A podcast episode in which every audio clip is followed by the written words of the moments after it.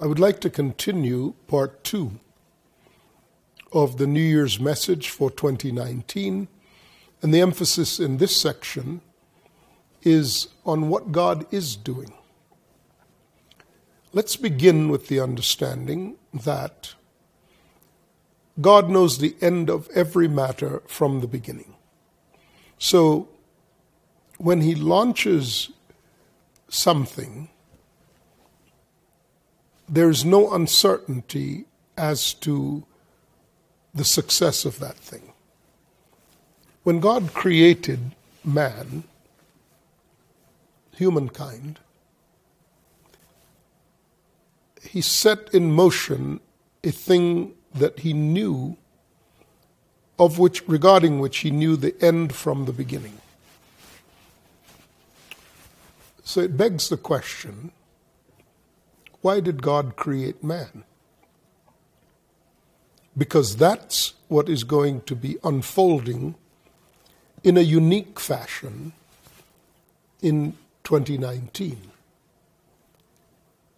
In 2018, what we saw was God cleaning off the dross, things that had arisen and asserted itself as if it's the truth, and had done so for decades, one might even say for more than a millennium.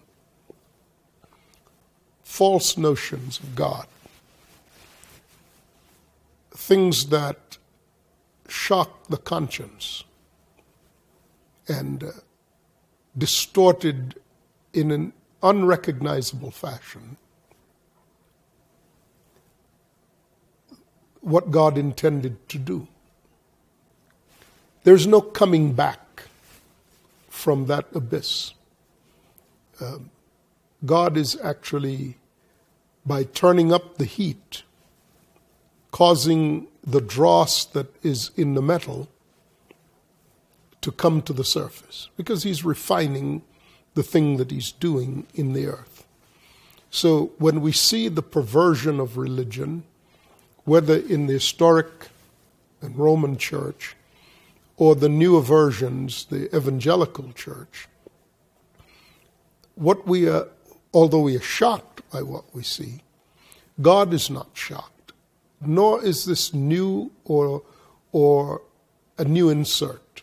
This was embedded in the very structure, in the elemental structure of these religions, because they were, bo- they were born out of lies and deception, distortions of the truth.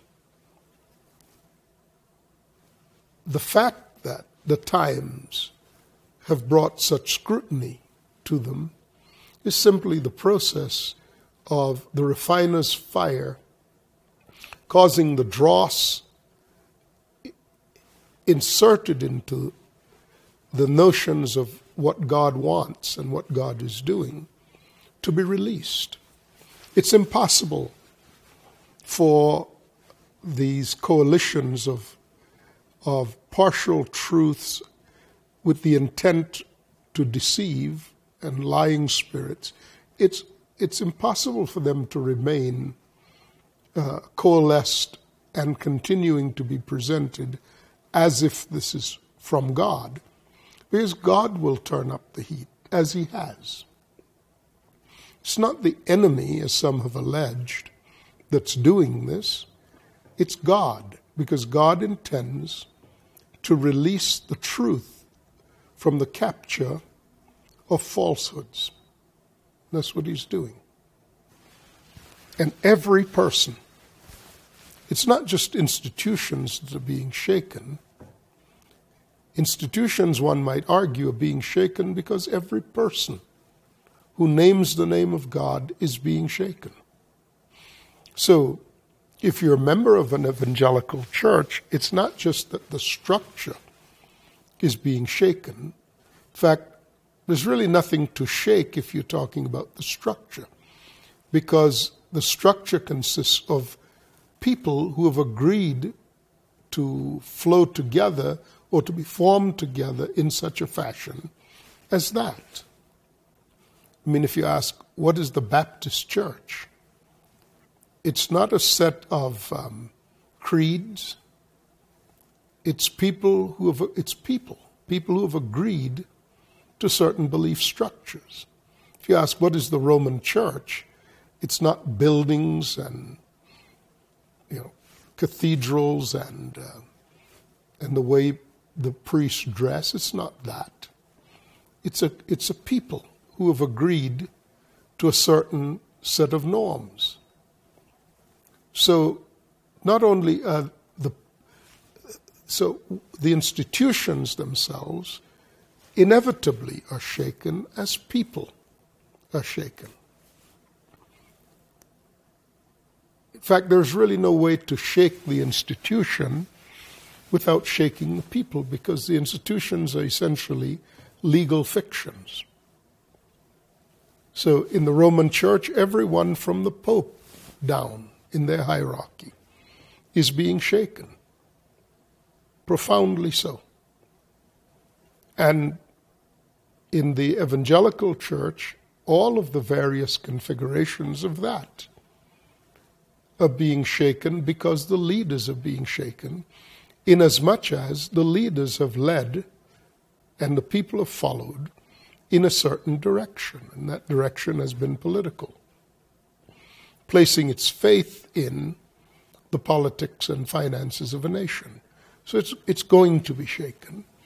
And if we understand the dealings of God, really we shouldn't be surprised at all that these things are being shaken. The surprise is that we don't know God. Now, God doesn't shake things just for fun noise is shaking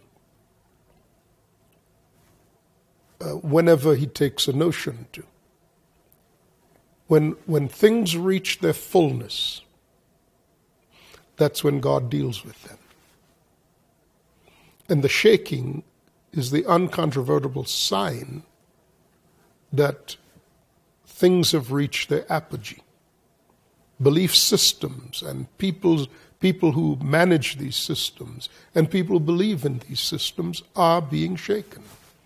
I read an article the other day about how uh, Roman Catholics are extremely angry and many are losing their faith because of the, the, the scandals that have rocked that institution.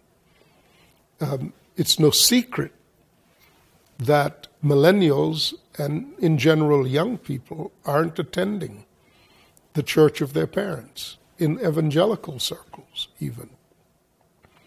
Um, it's not that they don't have an interest in God, it's that they don't have an interest in that presentation of God.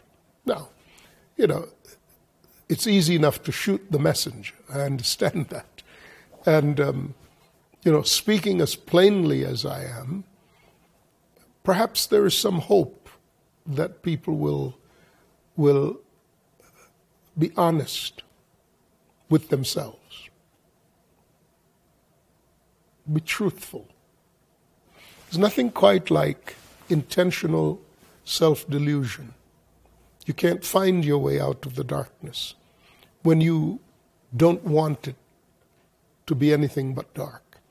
If you're stumbling around in the darkness, but you you decide that it's preferable to turning on the light, then no one can do anything for you. But obviously, not everyone is like that. Now, so it, bring, it brings back to the fore the question what has God known from the beginning that He's now continuing to do? I want to read from the book of Ephesians and, and by the way, I intend to produce a series of messages on the book of Ephesians because I'm currently studying it um, in great depth. The Apostle Paul, writing to the Ephesians, says, Praise be to the God and Father of our Lord Jesus Christ, who has blessed us in the heavenly realms with every spiritual blessing in Christ. For God chose us in Christ before the creation of the world to be holy and blameless in His sight. In love, He predestined us for adoption to sonship through Jesus Christ in accordance with His pleasure and will to the praise of His glorious grace, which He has given to us in the one He loves. I want to pause there, although going forward from here, uh, he expands on these enormously important truths. First is, before the creation of the world, that is, before God created the heavens and the earth. So it's, it's before in terms of time before he created the heavens and the earth, before God said, Let there be light. Before that, he destined us, predestined us to be sons of God through the process of adoption within the person of the Lord Jesus Christ. But the word before also means in a priority of arrangement. So, not only in the sequence of time, in a temporal sense, in a sense as it relates to uh, chronology, but also God placed us before creation so that all creation was established to receive and to accommodate us. Which is why the scriptures would say, What shall it profit a man if he should lose, if he should gain the whole world and lose his own soul? Or, what shall a man give in exchange for his soul?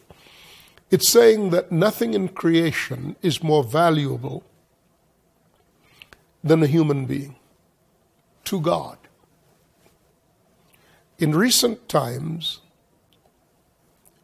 I have watched as religious leaders, uh, political leaders do not, do not bother me in that sense. When they articulate things that do not represent the standards of God, uh, that, that doesn't bother me. I, I don't expect the leadership of the body of Christ to come from the political arena. Although uh, one might recognize that much effort has been made by some in the evangelical church to, to make of political leaders the leaders of the church. That's, that's just a betrayal of their hidden agendas. But when leaders of the church when those who have been stood up, whether by their own standing or by others, as leaders of the church, when they blatantly say, put a money uh, amount, a, a financial figure, ahead of the value of a human being, uh, you, you readily understand that the church has lost its way. Under such leadership, the church cannot align itself with the mindset of God. Because God positioned man before creation, which is to say, creation came about to serve God's purpose for the creation of man. God's purpose as associated with the creation of man. So it's not so much talking about the value of a human life as much as it is the purpose for which God created human life. Human life by itself uh, is not the end of the, of the issue. Human life is about the potential that God has invested in a certain thing, in a certain outcome. What is that certain outcome? and that is that God has established creation and placed man in it so that he could disciple, discipline, and train man to be a son of God, to represent God in the earth. It's the whole picture, it's not just a slice of it. This is the message with which the Apostle Paul opens the message or the gospel, the, the, the letter to the Ephesians. And it goes on to say, He, God, chose us in Him before the creation of the world. So, the second piece I want to talk about, the first is about before, meaning both chronologically, before He established the heavens and the earth, uh, he already determined that the point of doing it was that we it would serve to produce the sons of God as a location. Secondly, in, in respect to another meaning of the word before, that God values this, the, the event of man becoming a son of God, more than he values all of creation. The third, third thing is this it says, He chose us. It's the word chose. God chose us. The word refers to the right of God as a divine magistrate to make this selection. So the choice of man is, quote, right in the sight of God, which is to say that it was God's intent, and His is the final arbiter. God is the final arbiter, and His, his views are the final statement of what the thing is. It's the res judicata. It's the thing finally settled. So God decided to make man for the purpose of being a son of God, for the purpose of carrying the likeness of God in the earth. This is seminal, meaning this is absolutely foundational. It was clearly it was not man's idea to be made in the image and likeness of God, because at the point where God made that decision, he was doing so in contemplation of making man. Man was not yet a life in being, man did not yet exist. So he didn't have anything to do with the decision. He had no say in the matter, he had no way of influencing the matter. It was purely the benevolence of God. So, when in the eye of God, in the, in the mind of God, in the choosing of God, He chose to make us with the intent of adopting us as sons in Christ Jesus. With that said, not, it doesn't just speak of the value of man to God but it speaks of the astonishing nature of God's majesty. That the divine God, the eternal God, who is not himself created, but always is, he decided to put himself on display in this unique creation. As a consequence, he executed the form of man and filled that form with an endowment of spirit that came out of the person of God and gave that form being with an identity as a son of God and with a purpose that is that corresponds to that identity with a purpose to reveal the divine nature of God in and through this creation. Nothing else in creation rivals this positioning. Not angels, not the creation itself, not the physical creation itself. Indeed, the scriptures are quite plain. They say, God never said to an angel, You are my son. Today I've begotten you. But to the Son, he says, Your throne, O God, is forever and ever, and righteousness is the scepter of your kingdom. So, in this, we have an understanding of why creation itself was established, which means that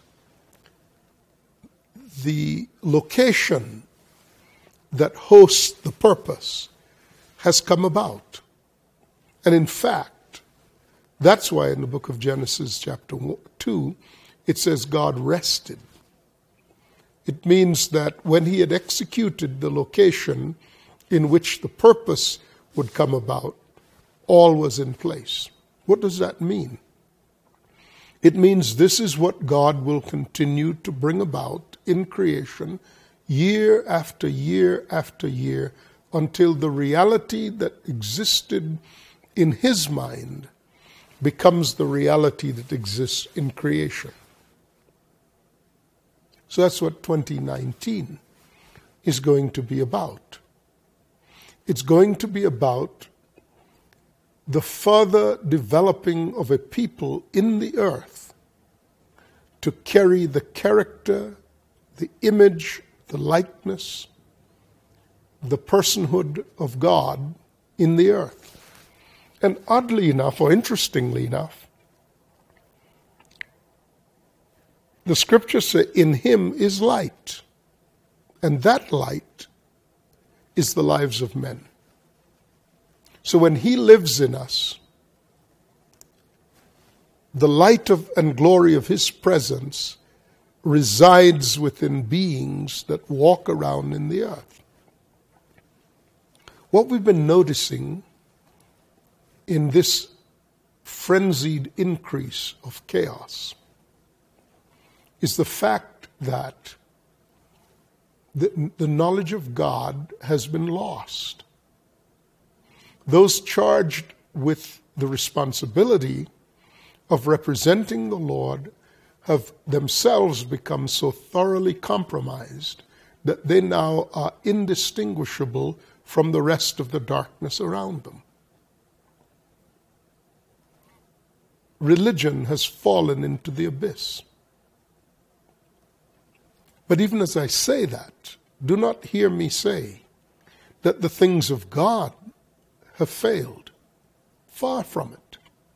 For indeed, religion never represented God, it represented itself, hoping to use God as its surety, as its legitimacy. And God has had enough of it.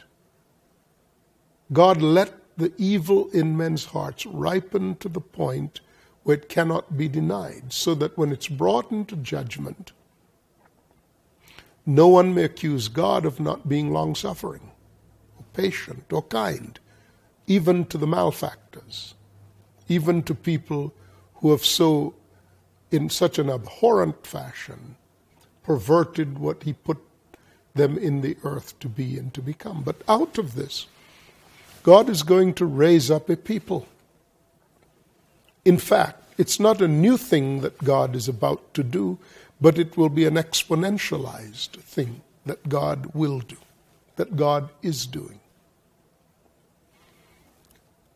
All along, below the surface, away from the noise and confusion of self seeking, self promoting ways, there have been a people quietly seeking God. Seeking God to know who He is, with the full expectation that knowing Him has an effect of transforming their mindsets from uh, the, the fallenness of humankind over these millennia of the development of this anti God culture. Been, there's always been a remnant of people seeking God. As the darkness grows, people will no longer, those who are seeking God will no longer have hope that He might be found in the darkness. So the fall off in church attendance is not a thing to be lamented. The self destruction of religion is not a thing to be, uh, to be mourned. It just means that people know that they can't look to these places and to these entities and to these leaders for direction. But that isn't to say that a vacuum exists. God is now raising up a people, complete with leaders who have not been compromised. And as they arise, they will be tried, they will be tested, they will be brought forth Uh, in excellence of character.